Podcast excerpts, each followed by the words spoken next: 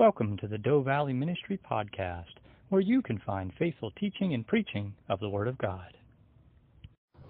Last week we looked at David bringing home the Ark of God to Jerusalem. And he started off doing it his own way. But then God's wrath was made known to them. David stopped what he was doing and returned to God's ways of doing things. And David gets the ark to Jerusalem successfully, and he decides that he wants to build a house, to build a temple for the ark of God to be put into, rather than just staying in a tent like it has done for the past many, many years. But God tells him, no, you're not going to do that. Your son will do that, but not you. God tells David, I've got much bigger and better plans for you. God says to David that he will make his name great. He will give Israel a place to live. He will give David rest and make him victorious. Finally, God tells David that he will give him a son to succeed him, but also a son that would rule forever. Of course, the immediate son was Solomon, and Jesus Christ is the son that rules forever. And that would be a great Father's Day message if we just stopped right there. But the scripture doesn't stop there.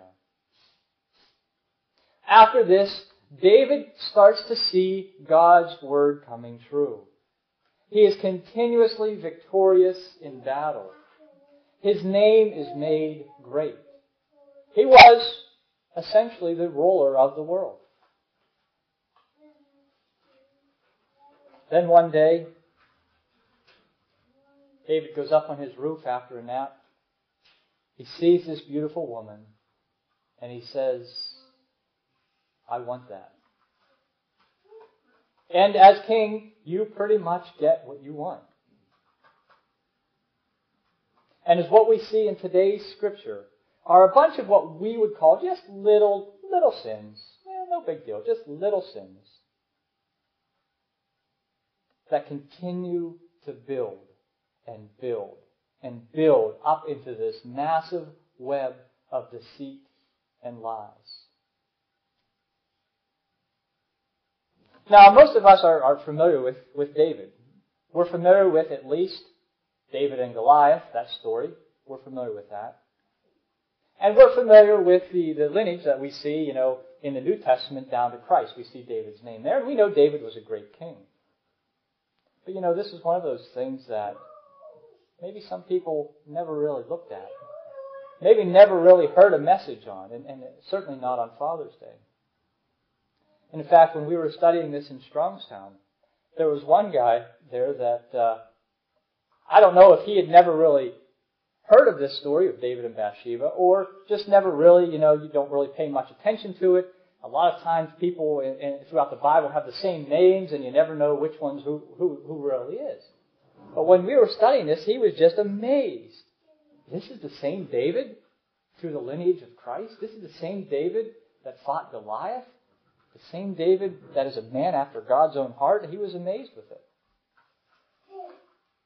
But our first account of David and Bathsheba starts off with David simply maybe being just a little bit lazy, let me say.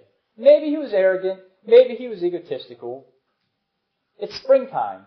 And springtime is whenever the kings went off to war. You didn't go to war in winter because it's winter. It's cold. There's not much food for your, for your people to eat along the way.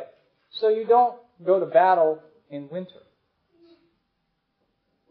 So kings go to war in the spring, and that's when this was. Not David. He didn't go out with his troops. Oh, yeah, he sent his troops out. He didn't go with them. He stayed back at his castle, and, and one day he woke up from a nice little nap, and he decides to go for a little stroll on his rooftop. And, and that's really sin number one. No, not walking. That's not a sin for sure. But sin number one was David wasn't doing what he was supposed to have been doing. If he was going to send his troops into battle, he, being the commander in chief, should have been right there commanding the battle, commanding the war. But he wasn't. He was back in his castle taking a little nap. And he went for a little walk. His sin was idleness. And he got into trouble. Now, as you know, I've never been in the military. But some of you have been, either by choice or maybe not by choice. And I've talked with some of my friends that, that were in the military and other people. And they would always tell me stories about how their sergeant or whoever was in charge of them at the time would give them these absolutely ridiculous things to do. And I'm sure if you were in the military, you had that same experience. In fact, one time the guy told me they had to go out and they set up their camp, set up their tents, and then the commander or whoever was in charge told them to tear it all down, move it 10 feet, and set it back up again. Why? Because if you got a bunch of soldiers, a bunch of guys sitting around doing nothing, they're going to get into trouble. Same thing with kids. They're going to get into trouble. This applies to any of us, though. This is what happened to David. Sitting around kind of doing nothing, and he got himself into trouble. But his sin doesn't stop there. He sees this beautiful woman. Now remember, David is married. He's got at least three wives at this point in time. Uh, actually, he's got three wives that he took as his own. Obviously, Saul's daughter Michal, uh, Abigail, and then uh, some other woman. But being king, he inherited all of Saul's wives as well. So he's got tons of, of wives. But he sees this woman and he wants her. So David's next sin is desiring something that he doesn't have. And boy, hasn't that gotten all of us into trouble before as well. Even if we don't act on that desire, it makes us feel bad that we can't have it, whatever it is. We can't have what we want. David, of course, being king, he gets whatever he wants. So sin number three then is David pursuing Bathsheba. He sends his men, find out who she is. I want her. After that comes sin number four. He sends for Bathsheba.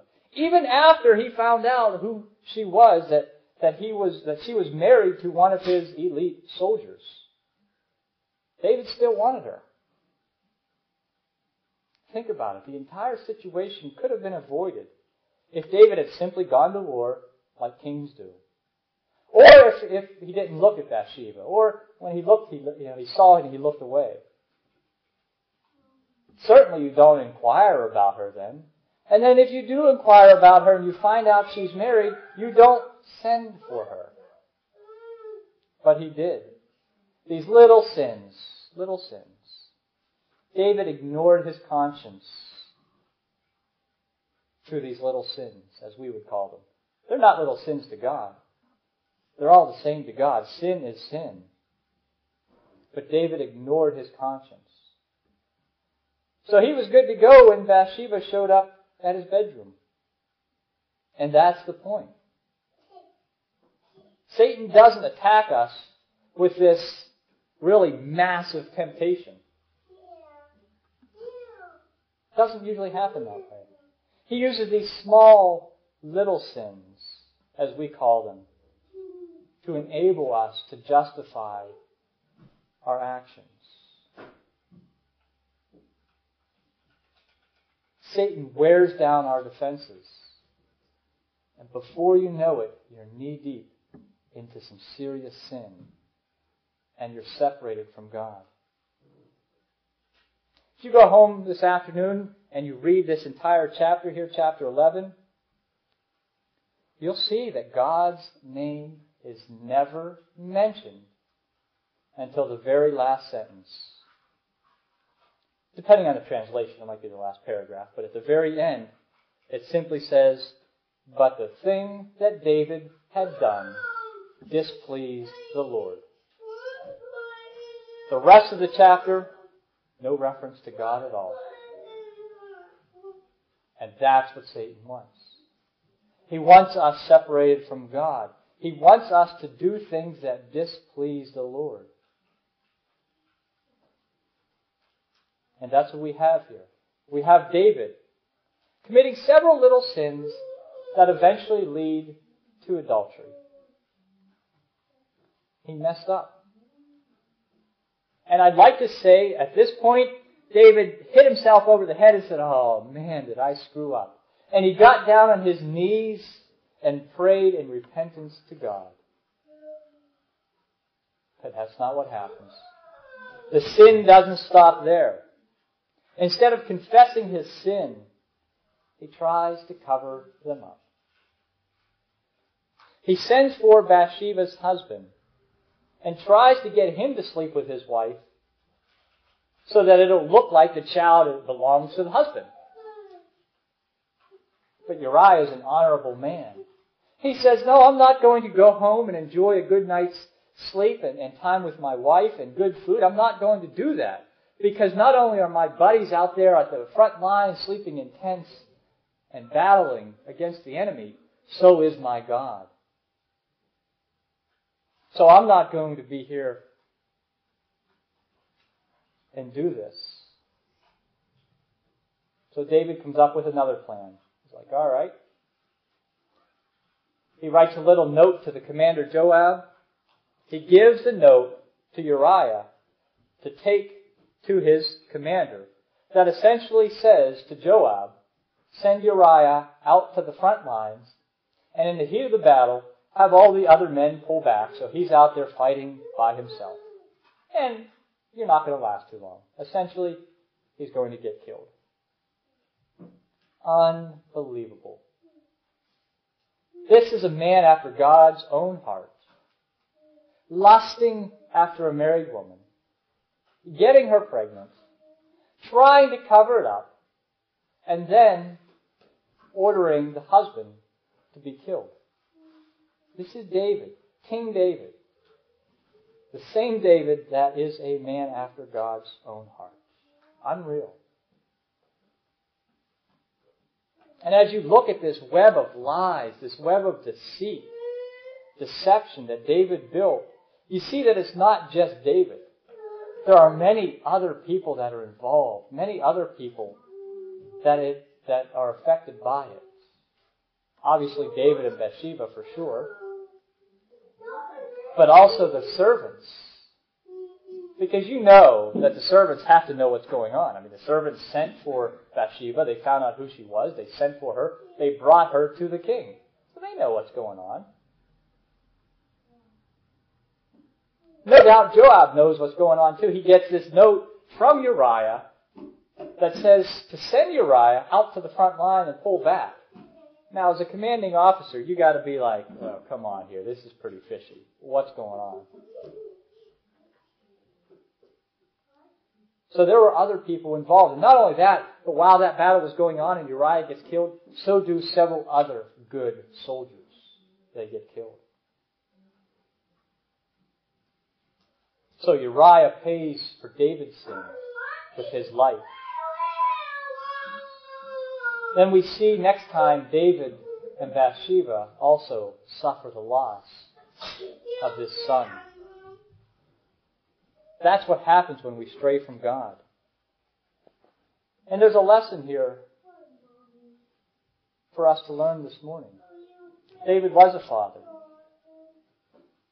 He was a king. He was a husband. But he screwed up at times. And rather than confessing his sin, rather than saying, oh, I'm sorry, I messed up, or whatever, he tried to cover it up. He tried to hide it. And that's a lesson for us to learn. When we do mess up with whatever it might be, face up to it. Pay the penalty. Pay the price. Rather than trying to cover up your sin, cover up your error. Go to God. Go to that person that you've wronged and tell them. One author wrote, the process works like this. First, the thought is allowed to enter into our minds. Second, the imagination is sparked by that thought. Third, we feel a sense of pleasure at the fantasy and we entertain it. Fourth and finally, we engage in the evil action, giving in to its urges. This is how little by little temptations gain entrance and overcome us if they are not resisted at the beginning. The longer we let them overcome us, the weaker we become and the stronger the enemy is against us. It's exactly what happened to David. He saw Bathsheba. It went into his mind. He didn't look away. He imagined something. He enjoyed that. He entertained the idea. He sent for her. And it continued on from there. There's an old saying that says, sow a thought, reap an action. Sow an action, reap a habit. Sow a habit, reap a character. Sow a character, reap a destiny. And how true that is. We need to remember that we are who God has made us and what we make of that. We can be children of God or we can be children of Satan. Who are we going to listen to? Who are we going to trust with the everyday matters of life? And on this Father's Day especially, we need to take that into consideration. As fathers, as I said, maybe you've made mistakes, messed up, not done things right. And that happens because we are all human. We are all living in a sinful, fallen world. But the question is, how do we respond to that? Do we cover it up, hide it, and ignore it? Or do we repent of it and confess our errors and try to do what we can do to make things right? And if on the other hand, you're a child and your father is still living. And maybe you haven't spoken to them because of something that, that has happened. Maybe as their son or daughter, go to them this weekend and talk to them. Renew that relationship. And if you can't do that, at least pray to God for them that God will open that communication. Because God wants us not only to be in communication with Him and a relationship with Him, but in a relationship with our other brothers and sisters in Christ. And hopefully that includes our parents and children. So on this Father's Day, remember your Father. Let us close with a word of prayer this morning. Lord, we come to you now seeking your guidance in our everyday matters of life. Help us to turn from our temptations that we face. And when we do happen to give in and mess up, strengthen us to, co- to not cover up our sins, but to come to you for forgiveness. And grant us the grace and the mercy and the peace that you desire for each and every one of us. In Jesus' name, amen.